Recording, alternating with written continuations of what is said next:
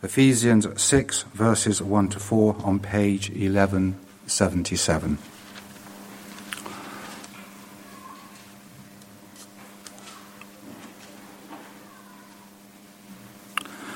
Children, obey your parents in the Lord, for this is right. Honor your father and mother, which is the first commandment with the promise, so that it may go well with you and that you may enjoy long life on the earth. Fathers, do not exasperate your children. Instead, bring them up in, in the training and instruction of the Lord.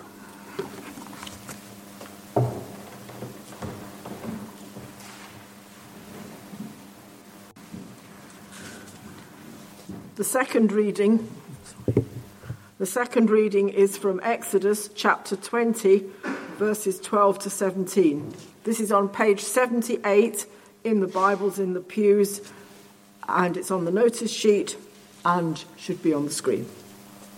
Exodus 20, beginning at verse 12. Honour your father and your mother, so that you may live long in the land the Lord your God is giving you. You shall not murder. You shall not commit adultery. You shall not steal. You shall not give false testimony against your neighbor. You shall not covet your neighbor's house.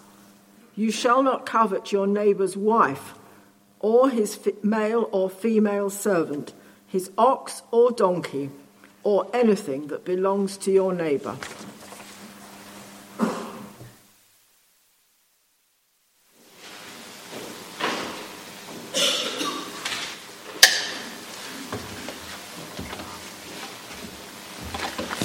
Thank you, Angela, for reading that to us. As um, Charles has hinted, and David too, uh, please turn to Ephesians chapter 6, page 1177. That's an easy page, remember, 1177, which is what we'll be looking at in a moment. Um, our reason for looking at that passage is that we are working through one by one the Ten Commandments from Exodus 20, which was our second reading. We've reached the fifth commandment today, and this was a, a section of the New Testament that quoted it directly. So that's why we're in Ephesians 6. Um, let's pray with those words open before us.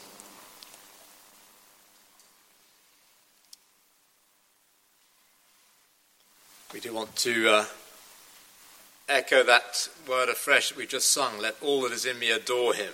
And we pray, therefore, with hearts full of worship and adoration today, Almighty God. We thank you for granting us all that we need so graciously in life and indeed spiritually. And we pray that as we turn to your word now, it would be a fitting word for us in different ways, maybe in different circumstances each of us have. We pray that we would have that great blessing of hearing your voice and heeding it for the honour and glory of your name. Amen. I was pondering as I thought about this passage and that fifth commandment whether you would say yes to this question. Would you say that the Christian message, the Christian church, is for family values? Are we in favour of them? And I guess it doesn't take much to answer that in one sense, yes, but I want to add a, a nuance to that. Um, a yes, but. I'll explain a bit. That first reading was taken from a section in Ephesians which begins right back earlier in chapter 5, verse 21, where the Apostle Paul says, Submit to one another out of reverence for Christ. In other words, I respect Jesus first, and as, as a result of putting him first, that will show in all sorts of earthly relationships, which he then adumbrates and follows through bit by bit. Three categories of relationship get specifically mentioned marriage, parents, and children, and the workplace. And I don't think that that list actually is exhaustive but those areas are important examples of where relationships go wrong often. And Paul is saying in each case, the first thing to be settled is my relationship with the Lord Jesus Christ. So, family values, yes, but actually, I want to just change it slightly and say kingdom values. are what he holds out for us. Submit to one another out of reverence for Christ, the whole section is saying. Now, as we focus on the fifth commandment, um, in this little section in chapter 6 of Ephesians, notice, please, two things to highlight in this section of the letter addressed to children and parents. And both of them have that kingdom point being made obedience in the Lord and instruction in the Lord, or training in the Lord. And I want to just ponder those with you to start with. Children, obey your parents in the Lord, for this is right. Honor your father and mother, which is the first commandment with a promise, so that it may go well with you and that you may enjoy long life on the earth, and so on. But obedience in the Lord to start with. Paul is quoting Exodus 20 honor your father and your mother. But I suppose that in turn raises a question in our minds, and maybe you've thought this as we've been going, if you're a regular, going through the commandments week by week. Is the teaching of the Ten Commandments time bound?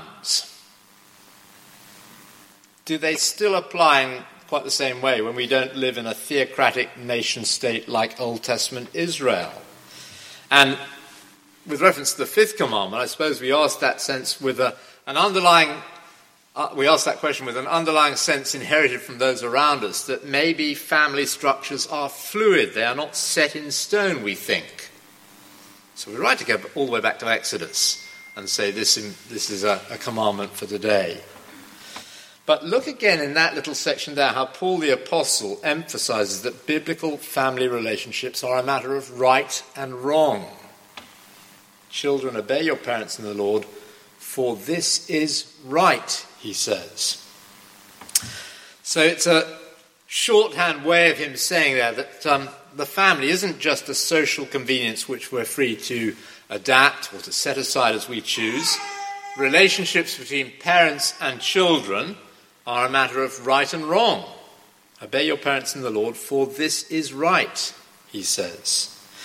Then in verses 2 and 3, he quotes the reason God gave the original command depending on whether we obey or not, life in society will go well or badly. So he says there, this is the first commandment with a promise. Verse 3 so that it may go well with you and that you may enjoy long life on the earth.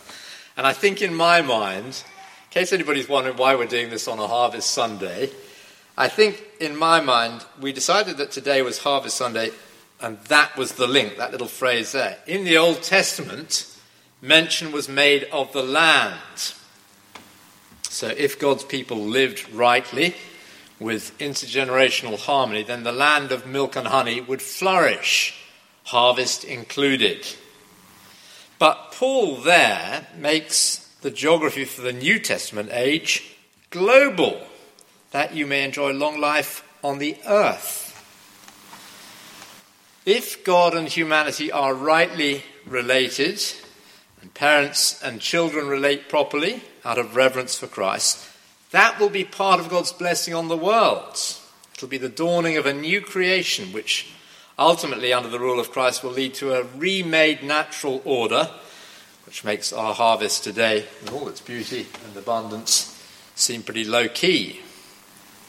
And I think the point that's being made again and again in the Bible in this vein is this is simply how God's world has been set up. The promise isn't so much for individual blessing if one person honours his parents, it's a corporate blessing on society and on God's new society, the church, because God's world is um, set up to run best in God's way.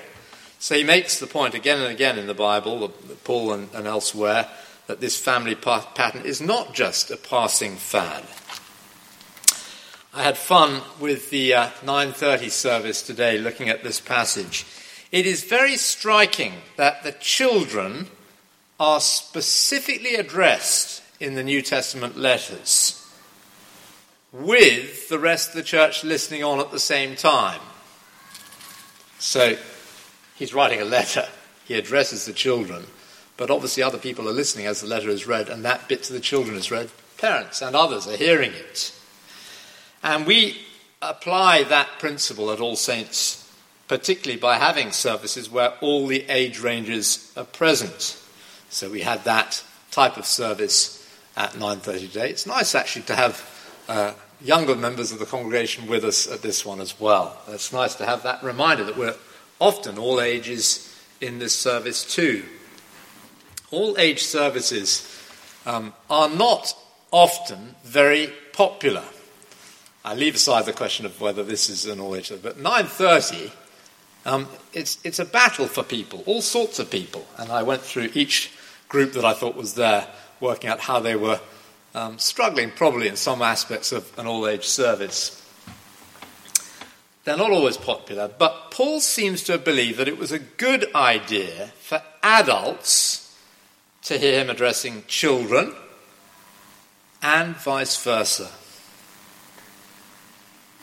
So, just because we're a slightly dif- different demographic from the 930 service in this congregation, don't assume that we are not intended to overhear the instruction to the children just because we might be a little older, a different stage in life. This little section is addressed to them, children, but in our hearing, if I can put it like that. And I take it that's for all sorts of reasons, but partly it'll be so that everybody here can share in the parenting or grandparenting or godparenting and pray for the children of the church.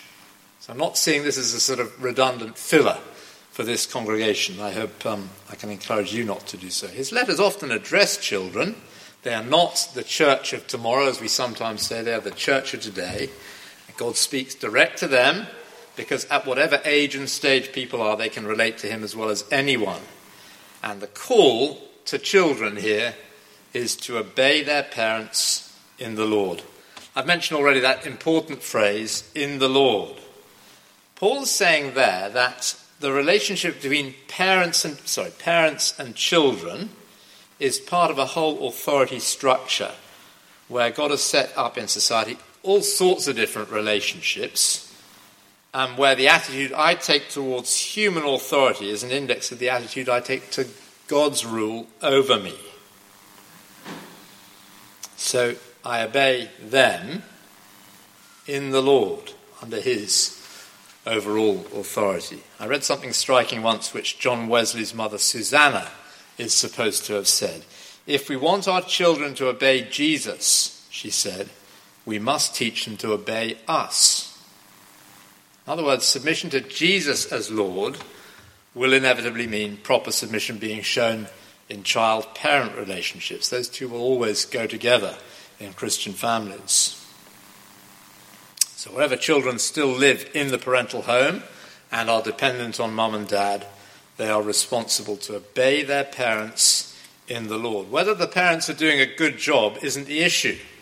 They must be respected for their office as parents, not for their performance as parents, because God has given them that position over children. Let me quote from John Calvin.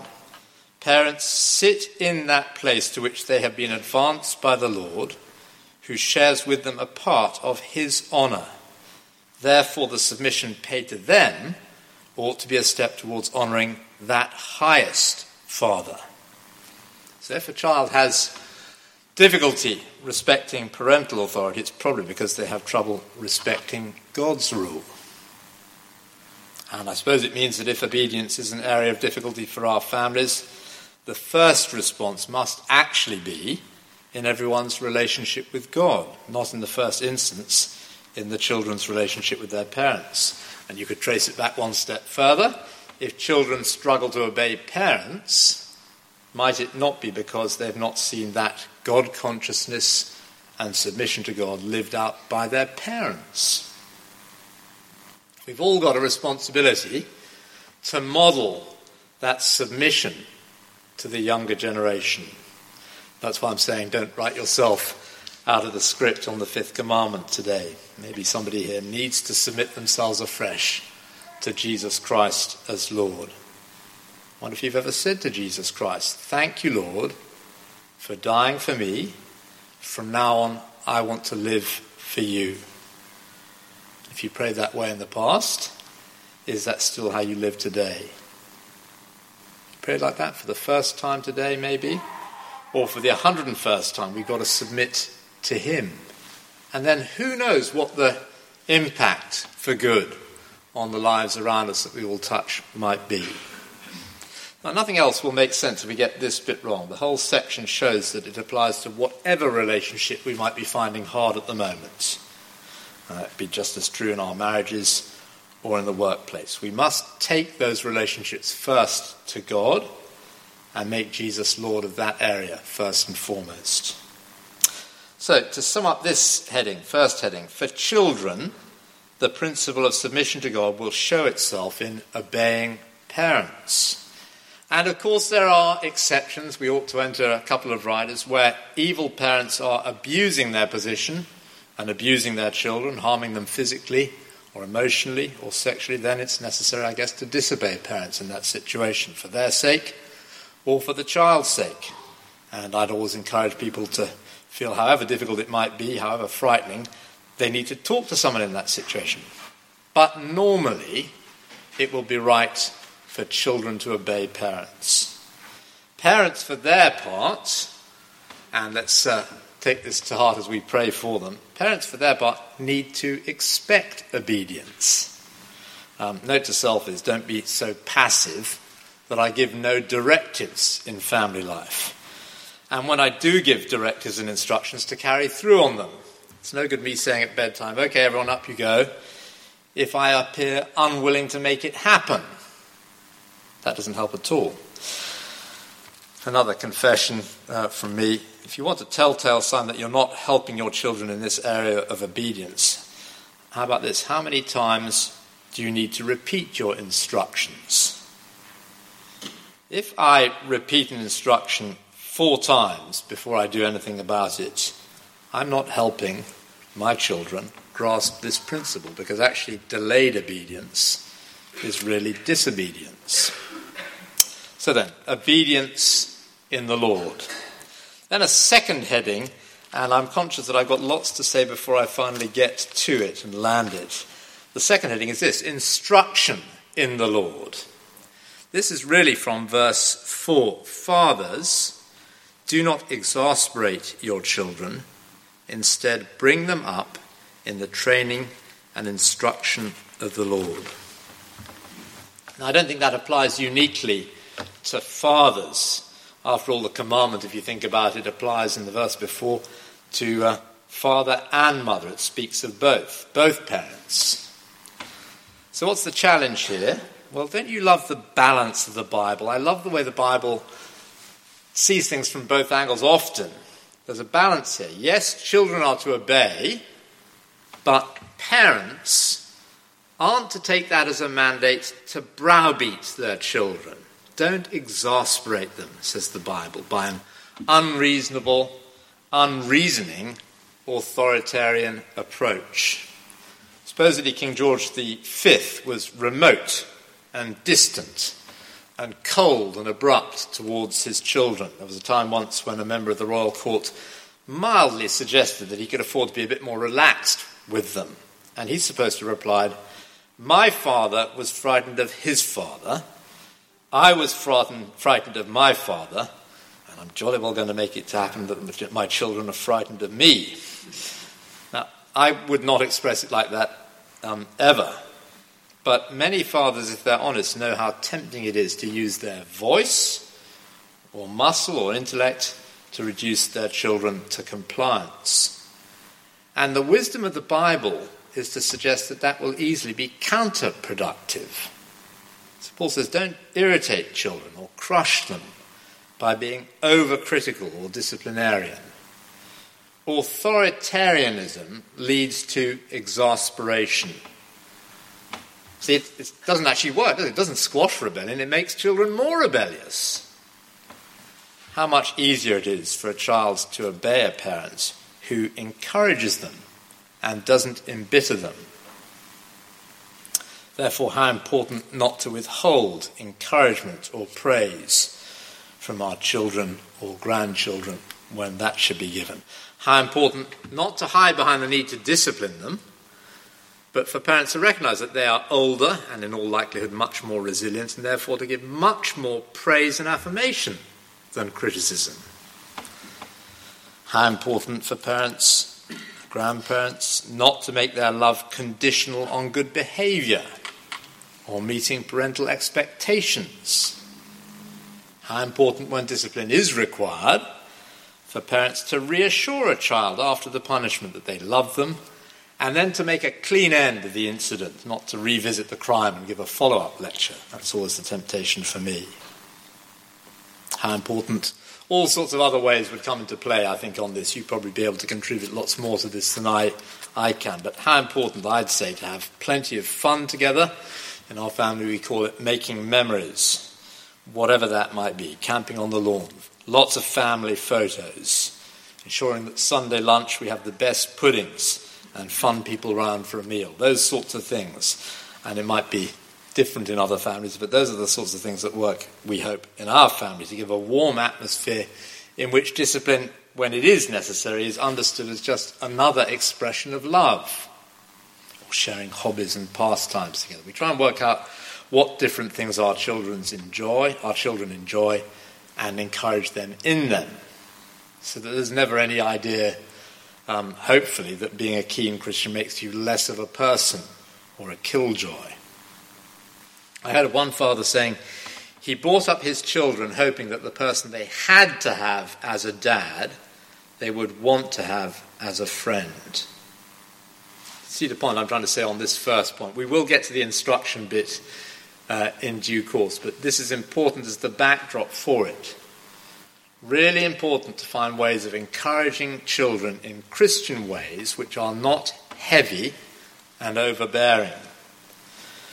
One way of taking some of the pressure out of the parent, parenting relationship, and it, again, it justifies why it's important to do this in, in this service where parenting is behind us, we feel, in some measure at this stage.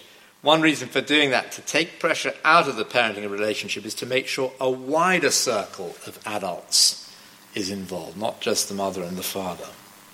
Godparents are part of that, no doubt, but we could all be involved.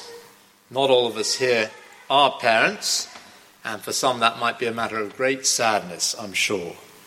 But the Bible still encourages us all to be committed to raising the next generation and to playing a part in that, whether we are parents or not. So, if you are involved in that wider way of making the, the parenting job slightly broader and hopefully lighter, then you are helping parents hugely. Because in those relationships, godliness is caught as well as taught, and you deliver parents from having to teach too much and from exasperating their children. See where I'm going to with the link, hopefully in due course. Parents, says Paul, don't exasperate your children. And I'm learning this at the stage we're at. Um, exasperation can easily set in more quickly as children get older. Somebody said that raising children is a bit like holding a wet bar of soap. Too tight a grip, and it shoots from your hand. Too loose a grip, and of course it just slips away as well. What you need is a gentle but firm hold, something in between the tight and the loose grip. That's what's needed. Part of the challenge for parents over time is to nurture increasing independence in their children as they get older. So you don't discipline a five year old the way you will discipline, hopefully, a 15 year old. I always try and make the links too to our, our youth work in the church. If you're in the habit of praying for TNG, I know a number of you do. I'm very grateful for that work, praying for the older um, children of the church and the teenagers.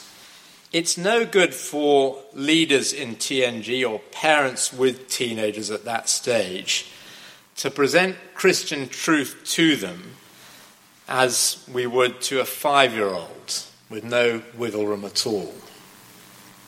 Instead, children from Christian homes need help to keep engaging with the Bible, but in a slightly different way, a way that gives them space to think, to question, to grow into their own convictions. If not, then to use the language here, we will inevitably exasperate our children. Somebody put it like this there are two great gifts parents can give children one is roots, the other is wings. Bit of stability, but that freedom to branch out. Don't get images of trees with wings or anything unhelpful like that, but both those two are helpful, aren't they? It's hard but necessary for parents of young adults to let them go, particularly, and I can, I hope, say this usefully here, particularly later when they get married, because the Bible teaches that at that point the relationship to the spouse supersedes the relationship to parents, which was the most important relationship up to that point. A wife needs to know that her husband's loyalty to her is even greater than to his parents. And that will need to be anticipated earlier on in life as well, or exasperation and resentment will certainly set in. So, how can I put it a bit more positively? Well, instead of parents standing on their own authority, what are they to do according to this, this verse? Look again at verse 4. Instead, bring them up in the training and instruction of the Lord. How are parents to be God conscious and to give God authority over themselves and their family? Answer I think it's by acknowledging the authority of this book within the family. So, training and instruction in the Lord is not primarily the job of the curate, the church youth worker, it's not the role of the leaders in TNG or All Saints Kids, it is the role of parents. And just because I widened it out to parents of both genders, then let me say fathers, they need to be involved and not opt out. Um, and I want to encourage you if you have got discouraged in reading the Bible in the home and talking about it, even as a, a grandparent or as those without children much in your orbit. Um, certainly, if you're still a parent and actively involved in, in parenthood, to ensure as best you can that the word is heard and applied in the home as an example to other families that you can influence. I'll say that one of the times recently where God's word has spoken most powerfully to me has been in the scrambled couple of minutes before the children left for school on a morning not too long ago. Um, and I don't think they even knew that I was having dealings with God there myself. I'm, i believe in family devotions and in us keeping them if we can, even when children have moved out. Let me sum up and conclude. I think we've seen two principles for kingdom family values from Ephesians chapter 6, uh, loosely based on that fifth commandment obedience in the Lord and instruction in the Lord. And let me simply say, just by way of conclusion, if we're daunted by the task, then look, if, if God is our Father, then no failure in this department is final. He's the perfect Heavenly Father, isn't he? Um, because he sent Jesus into the world, then we can be forgiven because his son Jesus Christ died for our sins, even our sins and failures as parents or indeed as children. And because Jesus is alive today, by his Spirit, he can reproduce in us his character, God's character. Um, it's wonderful to know that by His Spirit, God can make us, uh, as He is in a measure, a loving parent. Uh, we could never attain that on our own, but because Jesus is alive today, His work in us is not done. And therefore, in this area, which is a challenge to all of us, whatever stage we are at in life, uh, we can be thankful that He can be at work in us and through us. Let's pray that that would be so.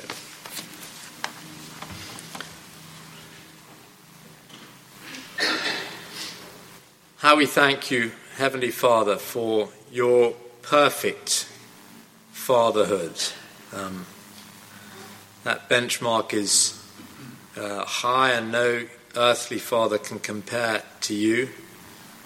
Um, but we thank you for your work in us by your Holy Spirit. We pray that you would lead us afresh to Jesus Christ this morning, to delight in his forgiveness of our sins, to be open to his work in us by his Holy Spirit, to make us more like you. We want to honor you in our homes and in our church family.